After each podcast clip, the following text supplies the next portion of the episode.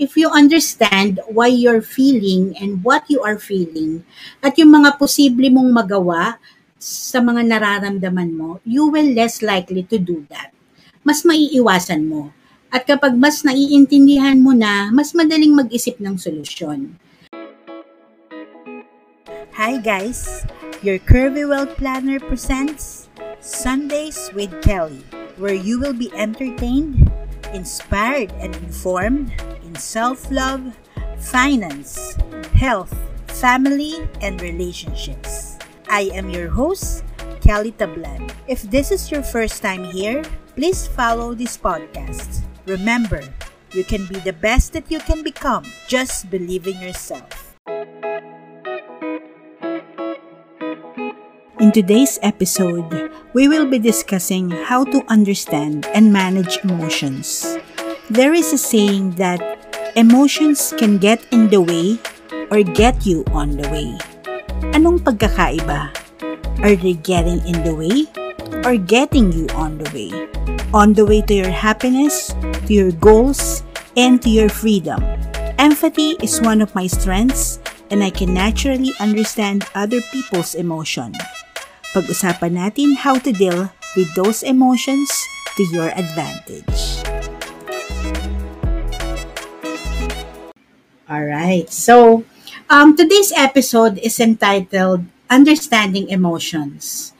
Um, actually, in uh, my previous episodes because the, uh, bukod sa uh, two special topics about body positivity and yung Mother's Day special, um, I have discussed mostly my top strengths. Yun nga, um, yung mga previous topics ko kasi all about um, my top strengths. So, I have discussed yung top um, strengths ko which is um, if you can see in the slide, uh, marami kasing mga strengths actually yung uh, Gallup Clifton Strengths Finder. Actually, just to give you an idea, it's an online assessment. Um, actually, it's paid worth um, $20 roughly. And um, what you will do is you, were, you will answer um, 177 questions to uncover your one true self. This will take one hour to take the test, and then the assessment measures your talents. So, your natural patterns of thinking, uh, feeling, and behaving. Um, they cate- categorizes them into Clifton Strengths teams. Actually, there are 34 Clifton Strengths. Um, yan, kung nakikita nyo sa slide, 34 lahat total niyan. And I was able to unlock my top 5. And then you will discover what you naturally do best and then learn how to develop your greatest talents into strengths. So, dyan sa 34, ang top 5 ko actually is maximizer and positivity, woo, um, futuristic, and empathy. So, ang strengths ko actually more on influencing and also relationship building. Although I also have strategic thinking which is futuristic. So I um I was able to take that Clifton Strengths when I joined the Passionate Creators Master Camp last December 22. It's a three-day workshop na talagang tuturuan ka about social media branding. Um, we will also have another session of our fifth master master camp by end of June. So um, just um, keep updated for my um, schedule posting regarding um, the actual date of the training. Pero um, bago ko na, bago mo kasi malalaman yung branding mo, you have to be um, self-aware. Um, kung saan ka magaling and then kung ano yung masaya mong ginagawa para yun yung maging branding mo. And then um, they will make you realize kung um, kung ano yung purpose mo sa life. And then kung sino yung mga taong gusto mong tulungan. So with Clifton Strengths, I was able to discover my true self. And also, uh, we have a strength coach. Ayan, nanonood siya ngayon, si Coach Ron Magsalin.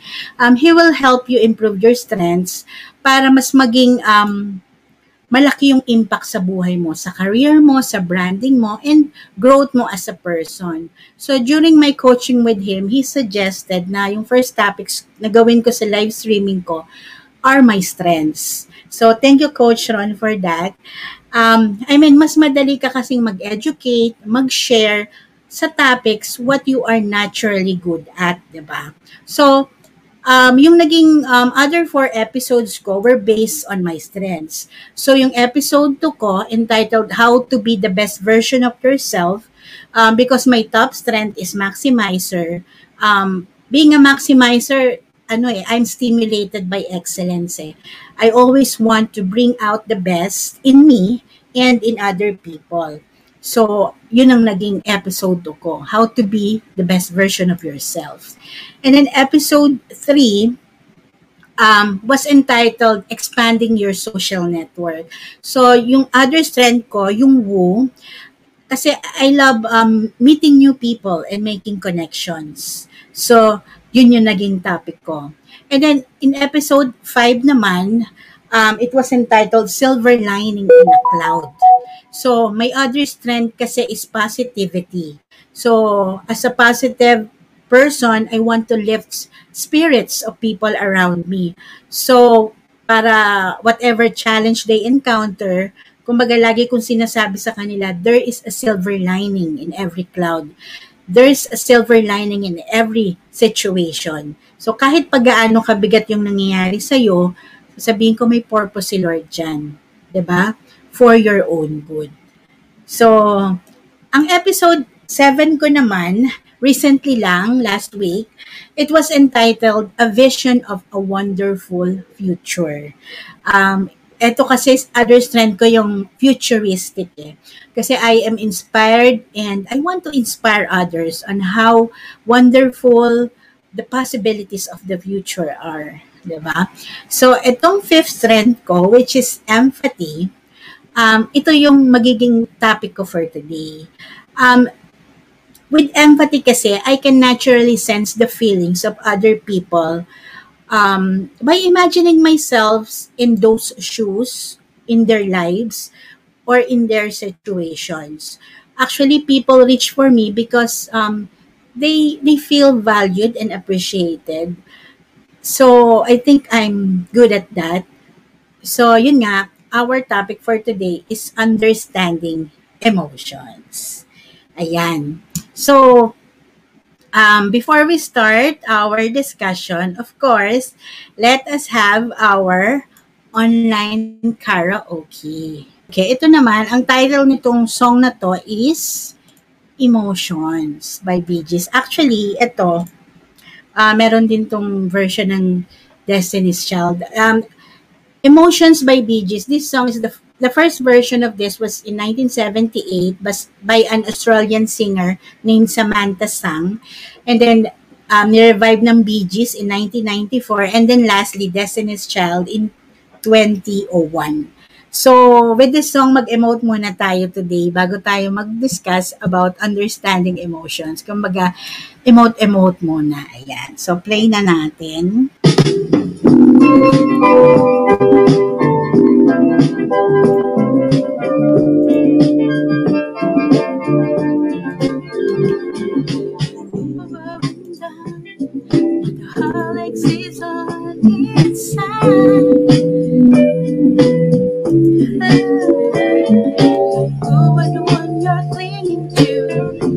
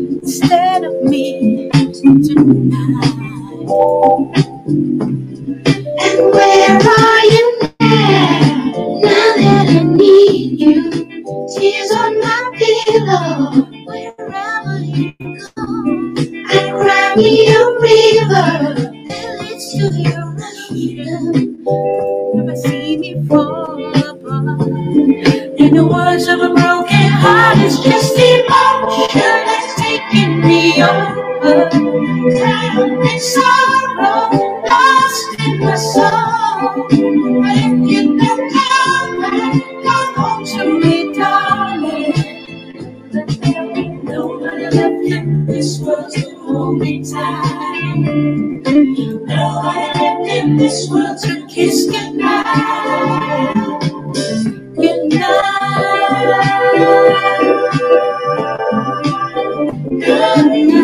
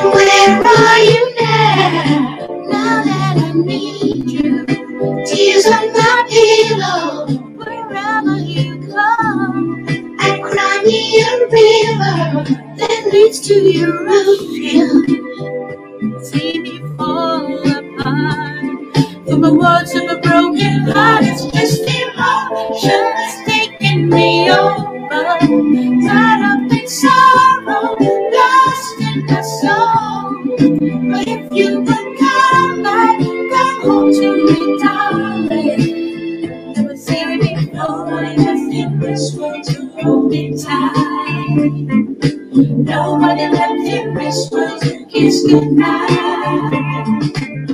Good night. I hope you enjoyed it. And you know, guys, emotion can get in the way or get you on the way. On the way to your plans, to your um, goals, on the way to your happiness and fulfillment. So, paano nga ba? We have emotions right now. Kung ano yung nararamdaman natin right now, if we learn how to manage them, we can get, and this emotion can get us on the way to our goals, 'di ba? And oh, we also have emotions that come from the past, yung mga hindi pa na-resolve. So whatever experience that may come up, bring those unresolved emotions to surface. So that's that's the time that these emotions can get in the way, but it can also get you on the way. And then we also have emotions that are based on misinformation, misunderstanding, or wrong assumption. And these type of emotions can get in the way of our goals or of our fulfillment, 'di ba? So, I will be sharing ways to understand emotions. If you understand why you're feeling and what you are feeling at yung mga posible mong magawa sa mga nararamdaman mo, you will less likely to do that. Mas maiiwasan mo. At kapag mas naiintindihan mo na, mas madaling mag-isip ng solusyon. These tips will help you not only in life, but also with money. Since I'm also a financial wealth planner, I will also give you suggestions with regards to those kinds of emotion when it comes to handling your financial decisions and habits. All right, so let's start with my first um, lesson. Angers can lead you to do things you'll later regret. 'Di ba? Kumbaga harsh words, rash decisions, if you are not careful, it will happen to you when you are angry. And remember, guys, words make a difference. They can create and they can also destroy. Kung ano yung sinabi mo, hindi mo na yan mababawi. Words can open doors and they can even close doors. So learn to recognize the warning signs that your anger is growing and then take steps to calm down before you become so angry that you behave in a manner that you later regret. Ayan, actually, yung picture dyan, um, ito yung K-drama that na it's okay not to be okay. Kasi yung K-drama na to, a love story about emotional healing. Yung bidang babae dito, si Go Moon Yang, um, isa siyang children's book author. Pero she was diagnosed with antisocial personality disorder. Ibig sabihin, madali siyang magalit. Um, she becomes aggressive, even violent. And then yung nakalab din niya dyan, si Gang Tae, yung pangalan dyan sa drama na yan, he's a kind nurse sa isang psychiatric hospital. And he also has a brother who has autism. And because of that, um, marunong siyang magpakalma ng tao. And he's able to calm her emotional chaos. Ang hindi ko malilimutan dito sa, sa um, drama na to, sa mga scenes, ay yung nag-advise siya kay Gomon Yang. Sabi nung lalaki, kapag sabi dun, dun sa babae na mayroong anti-personal dis, personality disorder, sabi niya, kapag nakaramdam ka ng galit, before doing something, pumikit ka. and then ilagay mo tong kamay mo sa shoulders mo.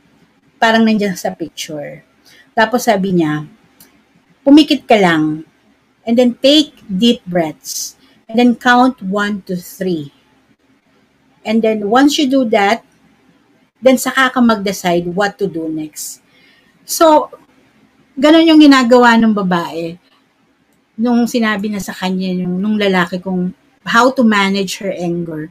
So yon with that na mamanage niya, kumbaga kasi tayo pag galit, 'di ba, lalo na pag mabigat ang kamay mo, bigla ka na lang mananampal or manununtok, 'di ba?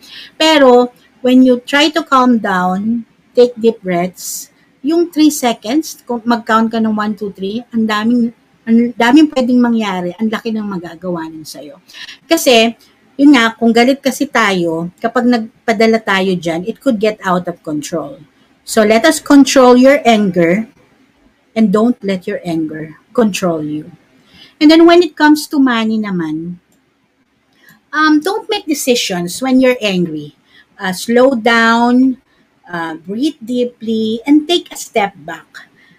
Um, kasi yung delay, it make any important decisions um, kumbaga, mapag-iisipan mo eh, until after you calm down. 'di ba So, maganda, calm down ka muna before you decide. Lalo na when it comes to money, 'di ba Okay, so another um, lesson that I want to share is anxiety can cause you to waste time worrying.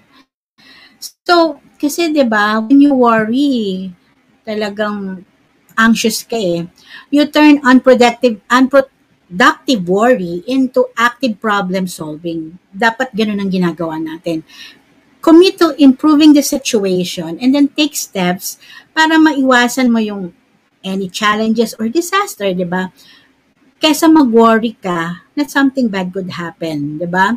So instead of worrying, be resourceful enough to create a solution. It's okay to worry, but just set a time and place for worrying. Um, you can write down your worries and then you'll have time to think about it later, di ba? So, kumbaga, pag sinulat mo naman yung mga worry mo, pwede mong gawin yung dapat mong gawin ngayon. And then, yun, um, you don't need to worry about it right now. Pwede mong balikan, di ba? So, guys, instead din, nakaawaan mo yung sarili mo dahil nagwo-worry ka that you're not capable to do this thing or isipin mo na hindi mo kaya, di ba? Ang isipin mo, meron ka rin good qualities and talents. Di ba? May mga kaya ka rin na hindi kaya ng iba. And then use that to come up with solutions sa mga problem mo. And also, talk about your worries. Reach out to people who can listen to you and who can also help you. And when it comes to money, um, anxiety kasi can make you miss opportunity. Eh. Like, um, if you're financially stable but you're always anxious to lose money, you may turn down an offer like in investing in stocks with high potential. So, ang stocks kasi they fluctuate all the time eh.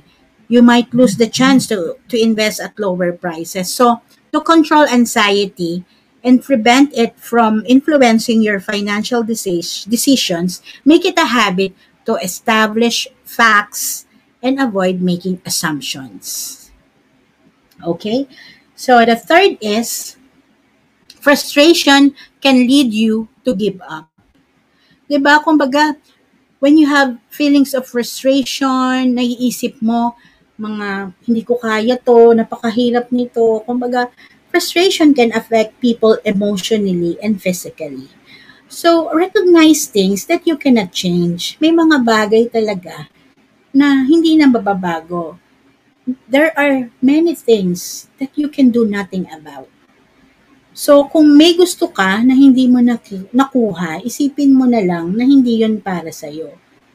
At may nakalaan naman na para sa'yo. Also, talk with someone that you can trust kasi talking may help you become more clear about you what you are feeling. And then when it comes to money, um, if you are frustrated with your current financial status, instead of giving up and settling for less, educate yourself. try multiple sources of income. If you have a, a current work job, ang daming pwedeng pagkakitaan, lalo na with the new normal online. ba? So, um, I can also help you about that. And you can just search on the internet. May mga virtual jobs, virtual assistance jobs, e-commerce, 'di ba? Network marketing, there are a lot of options 'di ba, that you can do instead of being frustrated with your current financial status. All right. So, let me share another one. Sadness can cause you to withdraw. So guys, um, when you're feeling sad, um, you may be tempted to isolate yourself. Pero withdrawing from your friends and your family can make your distress worse. So guys, when you are sad, choose to engage with others, even when you don't necessarily feel it. There's a good chance that being around people can help provide distraction, can give you comfort, and perhaps give you relief. And when it comes to um, money, when we are sad, we have that urge to go shopping right then and there, diba? So, try to divert divert your attention from splurging. There are other things that can take away sadness, like spending time at home with family and friends, listening to favorite to your favorite happy songs, diba? Starting a hobby, a hobby that you love, or just watch feel good movies or series that can make you smile or laugh. Diba? And then another tip to manage your emotion, think that fear can can cause you to avoid. Kasi fear is uncomfortable. Eh. It's normal to go to um, great lengths to avoid discomfort. So sometimes you avoid it. You avoid anything that causes you to feel afraid. Um, but then what happens is it holds you back from reaching your goals. So when you fear, um, like for example, fear of rejection, it prevents you from applying for a new job, or fear of failure, it stops you from starting a new business venture. So, guys, be willing to face your fears. With practice, you will gain confidence in your ab- ability to do things that scare you. And when it comes to money naman, again, fear, di ba? Fear. Um, actually, actually, acronym yan eh. False evidence appearing real. So, lahat yan nasa isip lang natin. We are a- afraid only sa isip. Lahat yan nasa isip lang. So, to lessen our fear and to obtain confidence when it comes to money, instead of avoiding, face your financial fears. Research, educate yourself, talk to a financial advisor, face your fears head on so you can create solutions. Ayan, actually, we are down to the last two tips. Um, excitement can cause you to overlook risk. It's not just uncomfortable emotions that can sabotage your efforts. Excitements can be problematic too. Kasi when you're really excited about something, your emotions may cause you to underestimate risk and overestimate the chances of success. So, um, for example, you're tempted to take out a mortgage. Bili ka ng, ng mortgage ng house and lot beyond your budget kasi sobrang excited ka. Or, um, you're planning to quit your job because you're so excited to start a new business pero wala ka namang clear plan, di ba? So, yan ang mga risk. So, be aware of your feel-good emotions like excitement that can greatly influence your decisions and then take time to evaluate the pros and cons of your decisions so your decide your excitement doesn't lead you um, astray. And also when it comes to money, um, there's a risk of overspending when you are excited. So ensure that you spend money meant on fixed expenses. Um, actually, pwede ka namang mag-create like ng celebration budget each month. Um, keep in mind that the amount should not exceed your financial capacity. So, kumbaga, okay lang mag-celebrate. Pwede mong ilista yung mga big and small goals mo and then how you will celebrate them. Kumbaga, you don't have to spend the same amount of money naman for everything eh. Yung small victories mo, deserve congratulations. And then while yung mga big victories, 'di ba? Pwede kang mag-save by reserving for the biggest celebrations, for your biggest victories, you'll be able to enjoy them more fully. 'Di ba? So, pwede ba out of town or buying something for the house, an appliance to celebrate your victory, pag-ipunan, wag splurging, 'di ba? And then lastly, ways on how to um, manage your emotions is that shame can cause you to hide. Shame is a powerful emotion that can make you want to disappear. You may um, try to cover up your mistakes you're ashamed of, or you may try to mask who you really are. So, refuse to keep secrets that stem from shame. Um, ka mahiya. Be authentic with who you are and own up to what you've done, despite the shameful feelings that you are encountering. Diba? So when it comes to money, do not equate your worth with money. Become more aware of your um, challenges and appreciate your strengths. Um, you should also keep in mind na hindi naman lahat uh, ma-realize your true worth eh. So keep your distance from those people. No amount of money will make them appreciate you and your contributions. So it's best to just ignore them. And keep in mind um, that you cannot please or impress everyone. Remember to live for yourself and not for anyone's approval or acceptance. Diba?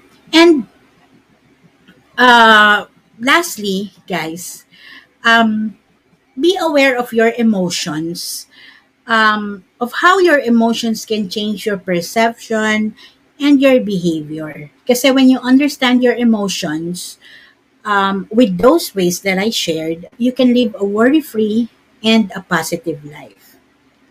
Ayan. So, I hope um, nagustuhan nyo yung topic for today and I hope you learned a lot. Ayan. Alright. So, okay. For our last karaoke song, let us have fun and pwede din tayo magsayaw kasi maganda tong ano to what you call this, itong song na to. By the way, um, itong song na to, um, this is entitled Lean on Me. Ayan. Kasi ito, um, maraming, ito, maraming revival. Ni-revive to ni Seal. May mga version ito na medyo malungkot. Pero yung pinili kong version eh, is medyo dance-dance. So, this will be our last karaoke song.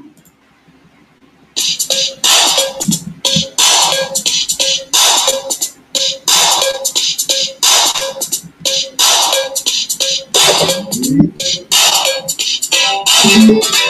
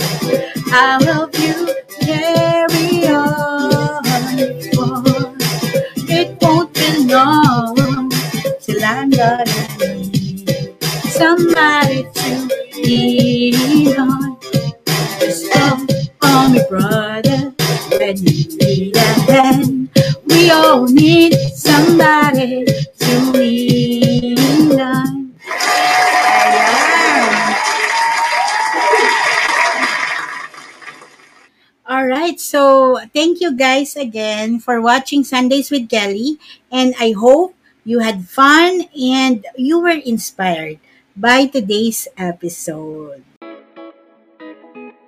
That's it for this episode. Thank you so much for listening to Sundays with Kelly. Again, if this is your first time here, consider to follow this podcast on Spotify. For more of our content, you may like and follow our Facebook page and subscribe to our YouTube channel.